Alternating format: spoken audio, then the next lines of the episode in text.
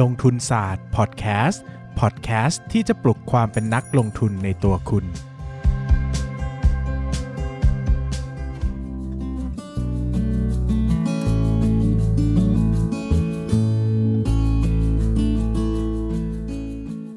สวัสดีครับ ยินดีต้อนรับเข้าสู่รายการลงทุนศาสตร์พอดแคสต์รายการที่จะชวนทุกคนพัฒนาความรู้ด้านการเงินและการลงทุนไปด้วยกัน วันนี้นะครับอยากจะชวนทุกคนมาคุยกันเรื่องหลักการลงทุนในตลาดแบบต่างๆนะครับก็จะประกอบด้วยตลาดขาขึ้น ตลาดขาลง แล้วก็ตลาดไซเวย์นะครับหลักการนี้นะครับผมได้มาจากหนังสือที่มีชื่อว่าหลักการลงทุนแบบ VI ในตลาดไซเวย์นะครับ หรือว่าถ้าเป็น ชื่อภาษาอังกฤษนะครับ ก็คือ The Little Book of Sideway Market นะครับ โดย k e s s e n e s e n นะครับ ประมาณนี้ k e s s e n e s e n หรือ k e s s e n e s e n นะนะครับขออภัยด้วยถ้าอ่านชื่อผิด ถ้าจำชื่อผิดนะฮะก็คือหนังสือเล่มนี้เป็นหนังสืออีกเล่มหนึ่งที่ดีมาก ๆ นะครับ พูดถึงหลักการลงทุนแบบ VI ในตลาดไซเวย์นะครับ ก็ความชอบของผมเนอะเพราะว่าผมว่าหนังสือเล่มนี้บอกหลักการแบบชัดๆนะแบบแบบไม่ได้เขาเรียกว่าอะไรอะไม่ได้ ไม่ได้ยักไปเยื้องมาก็บอกกันตรงๆ เลยแบบว่าให้เป็นหลักการมาเลยว่าเฮ้ยตลาดขาขึ้นลงทุนยังไง ตลาดขาลงลงทุนยังไง แล้วก็ตลาดออกข้างเนี่ยลงทุนยังไงนะครับ ซึ่งหลักการโดยสรุปนะครับก็คือว่าตลาดขาขึ้นนะฮะให้ลงทุนแบบ buy and hold นะครับก็คือซื้อและถือยาวนะครับซื้อและถือยาว ตลาดขาลงนะครับให้ให้ลงทุนแบบซื้อ ถือนะฮะให้ถือเงินสดหรือว่าพันธบัตรไว้นะครับก็คือไม่ลงทุนในหุ้นเอาง่ายๆนะครับลงทุนในพันธบัตรหรือว่าถือเงินสดไว้นะครับส่วนตลาดไซด์เวย์เนี่ยให้ซื้อแล้วขายนะครับก็หมายถึงว่าตัวของตัวของธุรกิจนะครับหมายถึงว่าเขาเรียกว่าอะไรล่ะเออให้ซื้อหุ้นเมื่อราคาถูกนะแล้วก็ขายไปเมื่อราคาแพงคืออย่าถือนั่นเองเอาง่ายๆ อย่าถือนะครับให้ซื้อมาขายไปเอาหลักการง่าย ๆนะครับ ซึ่ง ความจริงตลาดขาขึ้นเนี่ยนะครับมันก็จะมีหลักการคือตลาดขาขึ้นเนี่ยมันจะเริ่มต้นจากช่วงระยะเวลาที่ราคาหุ้นต่ำๆแล้วกำไรจดทะเบียนกำไรของบริษัทจดทะเบียนเนี่ยก็ดีขึ้นด้วยนะครับตลาดมันก็จะขึ้นเลยเพราะว่าถ้าราคาเนี่ยมันประกอบด้วย PE กับ E ใช่ไหมครับ E ก็ขึ้นนะฮะ PE คือมูลค่าเนี่ยมันมันเริ่มต้นจาก ตลาดต่ำๆใช่ไหม PE ต่ำๆเนี่ย PE มันขึ้น E มันขึ้นพอจับคูณกันราคาก็ขึ้นได้มหาศาลนะครับ ในอีกแง่หนึ่งนะครับ ถ้าเป็นตลาดขาลงเนี่ย มันจะเริ่มจากจุดที่ PE สูงๆ แล้วก็กำไรเป็นขาลงด้วยนะครับ ดังนั้นเนี่ย ถ้า PE ลดลง E ลดลงเนี่ย มันก็ทำให้ตัวของตลาดเนี่ยมันลดลงได้มากนะครับ ก็คือตลาดเป็นขาลงนั่นเองนะครับ สิ่งที่สิ่งที่เกิดขึ้นนะฮะสิ่งที่เกิดขึ้นกับช่วงของตลาด เขาเรียกว่าตลาดออกข้างนะครับ ตลาดออกข้างเนี่ยก็คือตลาด sideways market เนี่ยนะครับ สิ่งที่มักจะเกิดขึ้นเนี่ยก็คือลักษณะที่กำไรของบริษัทจดทะเบียนไม่ค่อยโตหรือว่าโตน้อยนะครับ แต่ตัวของตลาดเนี่ยมันยังทรงๆได้อยู่ เพราะว่าพวกของ PE เนี่ยมันมันค่อยๆสูงขึ้นอย่างช้าๆนะครับ มันก็ทำให้ถึงแม้ว่าตัวของ กำไรจะไม่โตนะครับ แต่เพราะเมื่อ PE มันโตเนี่ยหุ้นมันก็เติบโตได้นะครับ มันก็กลายเป็นว่าเหมือนตลาดหุ้นมันก็จะขึ้นบ้างลงบ้างเป็นไซด์เวย์ไปนะครับหมายถึงว่ามันก็ออกข้างคือเทรนอาจจะไม่ได้ขึ้นชัดเจนนะครับ คือถ้าคือถ้าธุรกิจมัน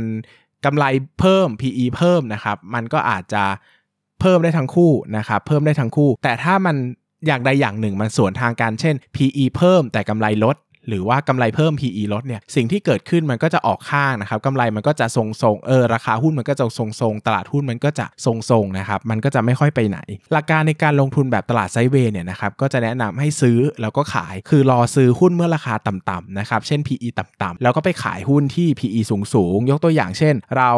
รู้สึกว่าเฮ้ยหุ้นค้าปลีกนะสมมติว่าหุ้นค้าปลีกเราบอกว่า PE ที่เหมาะสมของหุ้นค้าปลีกน่าจะสักประมาณ 20นะสมมตินะอันนี้สมมติแล้วก็รอซื้อสัก PE 10แล้วก็ซื้อพอ PE 20เราก็ขาย เออ ก็ปล่อยไปนะครับ ซึ่งถ้ามันเป็นตลาดไซด์เวย์หรือตลาดออกข้างจริงเนี่ย มันจะไม่ค่อยไปไหนหรอกนะ PE มันอยู่ที่ 20 สักพักมันก็อาจจะลงมา 10 ใหม่ หรือมันก็อาจจะลอยค้างอยู่แถว 20 ไม่ค่อยไปไหนนะครับ เพราะว่าโอกาสที่ตลาดมันจะขึ้นแบบเยอะๆเนี่ยมันจะไม่มากนะครับ เพราะว่าตัวของกำไรเองมันก็ไม่ได้เติบโตดีมากนักนะครับ มันก็จะอาจจะตันๆในเรื่องของ PE ด้วยนะครับ ดังนั้นเนี่ยนะครับภาพรวมมันก็จะกลายเป็นว่าหลักการลงทุนเนี่ยก็จะชัดเจนมากนะครับว่าถ้าตลาดออกข้างเมื่อไหร่ก็ซื้อแล้วก็ขายนะครับจะไม่มีการถือยาวก็ซื้อตัวหนึ่งนะครับพอราคาชนมูลค่าแล้วเนี่ยก็ให้ขายแล้วไปซื้อตัวใหม่นะครับหลักการประมาณนี้ เพียงแต่การลงทุนในหุ้นแบบนี้นะครับเขาก็จะแนะนำว่าให้ดูจาก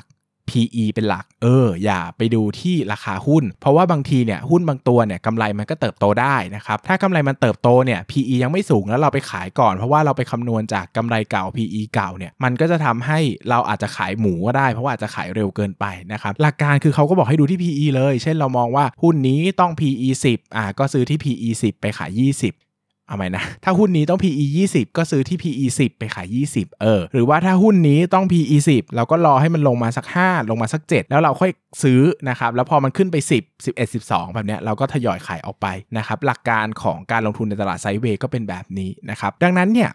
ต้องอธิบายแบบนี้ว่า เวลาเราอ่านตำราต่างประเทศนะครับตำราต่างประเทศที่ชื่อดังทั้งหลายไม่ว่าจะเป็น uh, common stock and uncommon profit นะครับ one up on wall street นะฮะ learn to earn นะครับ เอ่อ intelligent investor อะไรแบบเนี้ยหรือว่าเอ่อประวัติการลงทุนของบัฟเฟตทั้งหลายเช่น snowball นะครับ buffettology เนี่ยมันก็จะมีหลักการบอกให้ถือยาวนะครับซึ่งต้องเข้าใจก่อนว่าตำราเหล่านี้มันเขียนมาในยุคที่ตลาดหุ้นอเมริกาเป็นขาขึ้นอย่างต่อเนื่องยาวนานนะครับตลาดหุ้นอเมริกาเนี่ยขึ้นมาเป็นร้อยปีนะครับดังนั้นเนี่ยมันเป็นถูกมันถูกต้องแล้วแหละที่จะต้อง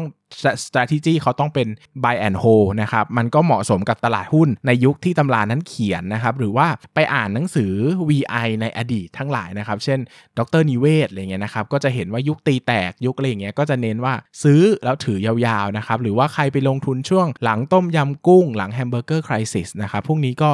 ง่ายนะครับ ก็ซื้อแล้วก็ถือยาว เพราะว่ามันเป็นตลาดขาขึ้นชัดเจนนะครับ buy and hold ก็สมเหตุสมผลนะ แต่ ในตลาดยุคปัจจุบันนะครับ อย่างที่เคเอ่อเคสเนเซนนะครับ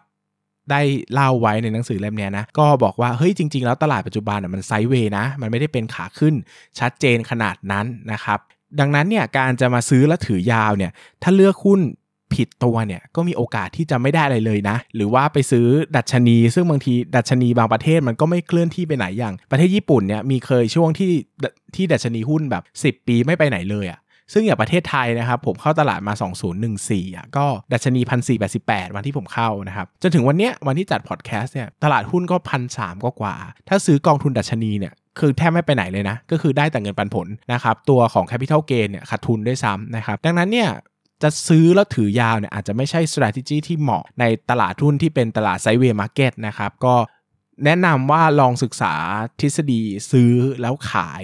ก็จะดูเหมาะสมมากขึ้นนะครับหรือไม่ก็หนีไปตลาดที่มันดูเป็นขาขึ้นมากๆนะครับมีโอกาสที่กำไรของบริษัทจดทะเบียนจะเติบโตดี แล้วก็ PE จะเพิ่มขึ้นได้อย่างมากนะครับก็อาจจะต้องเปลี่ยนตลาดดูหนีไปตลาดอื่นบ้าง แบบนี้ก็เป็นไปได้นะครับแต่โดยภาพรวมแล้วผมรู้สึกว่าเราต้องมองภาพของ sideways market มากขึ้นนะคือให้น้ำหนักกับกับ กับการตีความว่าตลาดหุ้นไทยเป็น sideways market มากขึ้น เพราะว่ามันค่อนข้างชัดเจนว่าตลอดเวลาที่ผ่านมา 4-5 ปีเนี่ยตลาดหุ้นมันไม่ไปไหนเลยนะครับถ้าเราเอาทฤษฎีว่าตลาดหุ้นจะขึ้นประมาณปีละ 10%เนี่ยมันก็ป่านนี้มันควรจะทะลุ 2,000 ไปแล้วอะนะครับแต่ตอนนี้ก็ไม่ไปไหนนะครับเพราะ เออบริษัทจดทะเบียนก็กำไรก็ไม่ได้เติบโตดีมากนักนะครับ แล้วก็เกิดความไม่แน่นอนอะไรหลายๆอย่างก็ขึ้นขึ้นลงลงนะครับ ก็ทำให้ภาพรวมของตลาดดู ไม่ได้สดใสแบบโอ้โหจะขึ้นได้มหาศาลอะไรขนาดนั้นนะครับ ยังไงก็แนะนำว่าลองดูประเด็นนี้ไว้ด้วยว่าเออถ้าเรามองว่าเป็นไซเวย์มาร์เก็ตเราควรจะปรับการลงทุนยังไงดีนะครับ ก็อย่างที่บอกว่าคงต้อง เปลี่ยนเป็น buy and hold กลายเป็น buy and sell นะครับก็คือขายเมื่อถึงมูลค่าที่เหมาะสมนะครับการถือยาวอาจจะไม่ใช่คำตอบอีกต่อไปในยุคสมัยนี้นะ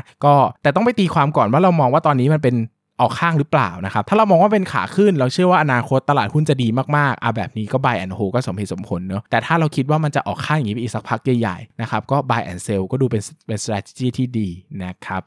อะเดี๋ยวขอตอบคำถามสักข้อหนึ่งนะฮะขอเปิดแอบเปิดคำถามแป๊บนะครับ ก็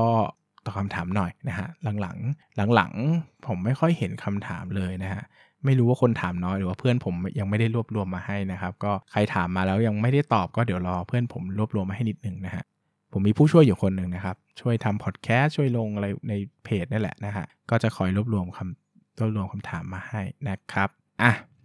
อืม อืมอืมอยากให้แชร์ประสบการณ์การลงทุนในช่วงวิกฤตต่างๆ ทั้งไทยและต่างประเทศครับ อะ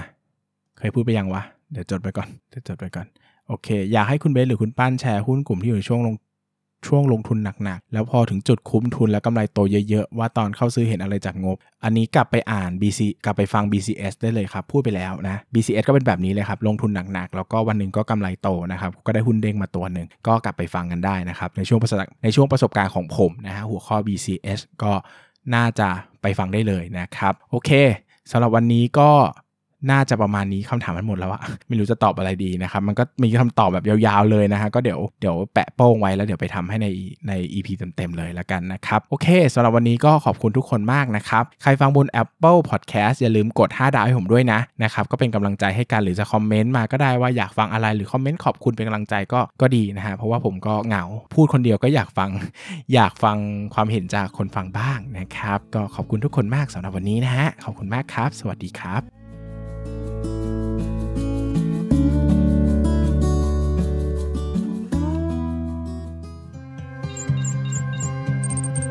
อย่าลืมกดติดตามลงทุนศาสตร์ในช่องทางพอดแคสต์เพลเยอร์ที่คุณใช้ แล้วกลับมาปลุกความเป็นนักลงทุนกันใหม่ในลงทุนศาสตร์พอดแคสต์